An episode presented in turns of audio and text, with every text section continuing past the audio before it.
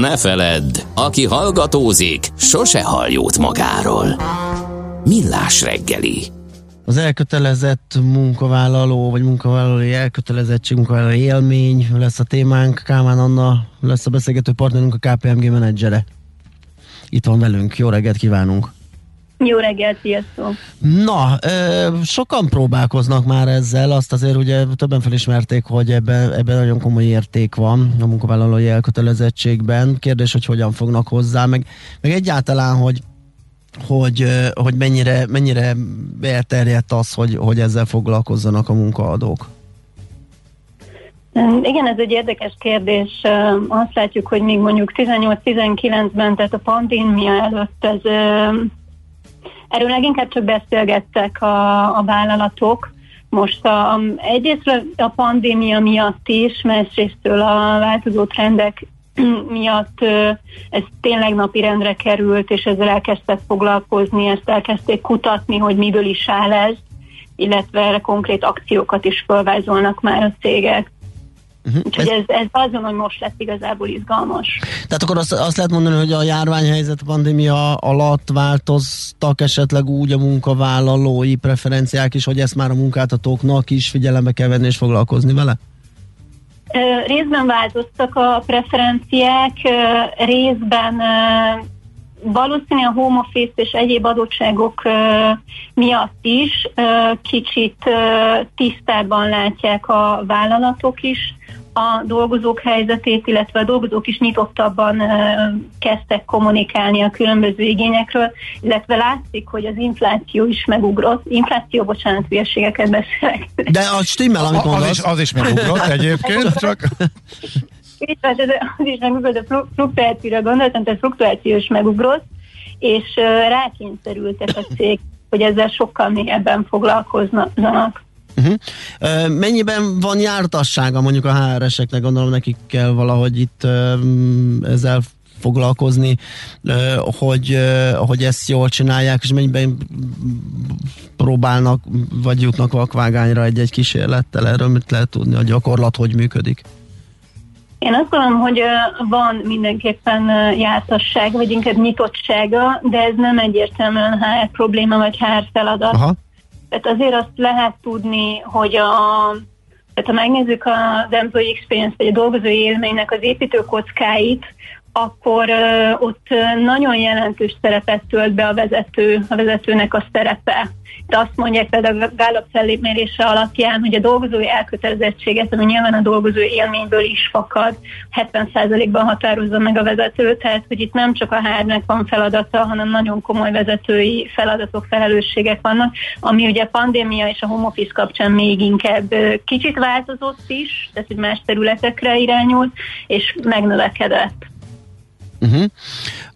Um, az, azt, hogy milyen előnyöket, illetve hol mutatkozik meg az előny? Abban, hogy a feszített munkaerőpiaci helyzetben jobban meg lehet tartani a munkavállalót, vagy um, uram, bocsán, még pénzben is mérhető eredményességet produkál a vállalatnál, hogyha uh, ez a bizonyos uh, munkavállalói elégedettség, elkötelezettség, ez, ez magas szinten van? Abszolút jó kérdéseket feszeget, tehát hogy mindenképpen a, a megtartást is nagyon erősen növeli. Azt mondják, hogy olyan hozzávetőlegesen 50, 54% kal tudja növelni, hogyha elkötelezett egy munkavállaló, ami nyilván dolgozó élményből fakad részben.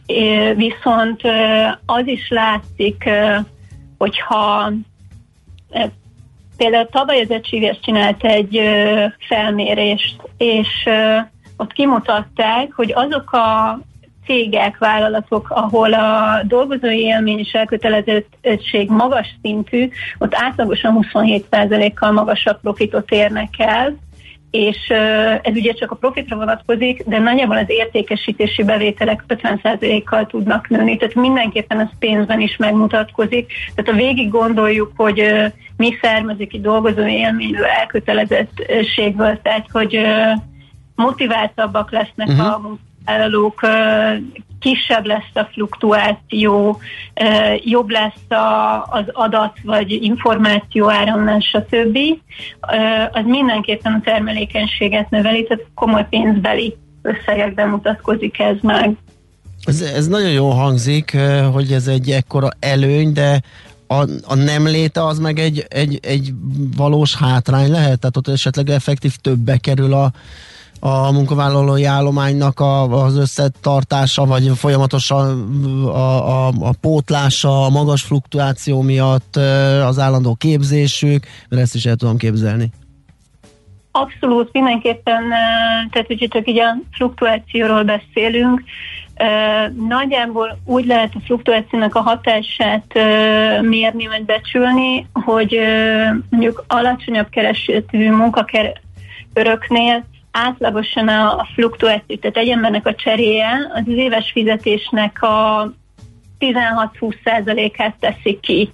Ez minél magasabb szintű tapasztalatú vagy specifikus tudású a dolgozó, vagy akár felső vezetőknél, ez az éves fizetés akár dupláját is jelentheti. Tehát óriási nagy pénzösszegekről beszélünk. Sokan ugye nem mérik ezt, nem számszerűsítik, mert elég ijesztő számokat lehetne kapni a fluktuációs adatokból, de ez mindenképpen egy, egy nagyon komoly hatású ö, intézkedés, hogyha a fluktuációt akár egy-két százalékponttal lejjebb szállítják, lejjebb tudják nyomni a cégek. Uh-huh. Úgyhogy abszolút igen. Mennyire gyorsan lehet ezzel eredményt elérni? Tehát, hogyha most valaki, nem hiszem, de ha ennek a beszélgetésnek a hatására a homlokára csap, hogy na úristen, hát nekem ezek az előnyök kellenek, én most innentől növelem a munkavállalói elkötelezettséget.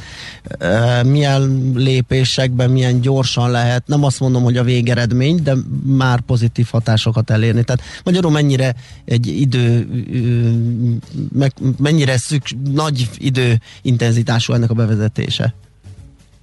Hát igen, itt van a rossz hír, ez nem megy egyik napról a másikra, tehát nyilván ezt először föl kell mérni, hogy specifikusan a munka, az adott cégnél a munkavállalóknak mi az, ami a legnagyobb hatású intézkedés lehet, hol vannak a legfontosabb érzékenységek. Ez nyilván jöhet munkahelyi környezetből, magából a munkának a típusából, feladatvégzés típusából, a vezetőből, ez jöhet a csapatkohézióból, szervezeti kultúra, juttatási rendszer, ugye ne felejtsük el, szintén borzasztóan fontos, de akár a karrierfejlődési lehetőségből, vagy a tréningek lehetőségéből. Tehát meg kell nézni, hogy hol vannak esetleg gyengeségek a cégnél, mire érzékenyek a leginkább a dolgozók, és itt nem lehet teljesen általánosítani, tehát az egyes dolgozói körök nem feltétlenül ugyanarra érzékenyek, és erre kell egy akciótervezést tenni, és az is ugye nagyon fontos, hogy meg kell kérdezni a dolgozókat, tehát hogy nagyon egyszerűen hangzik,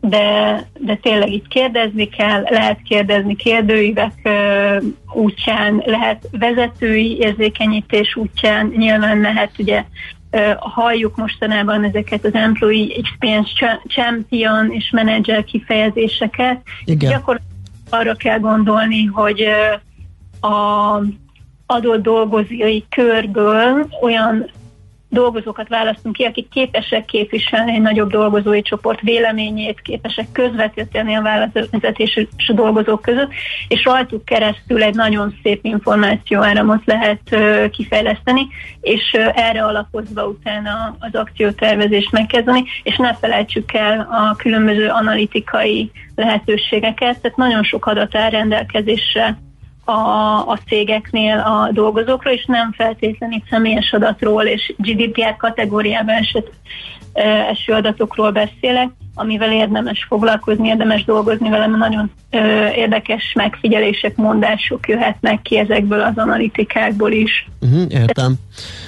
meg, és utána arra már lehet tervezni konkrétan beavatkozásokat.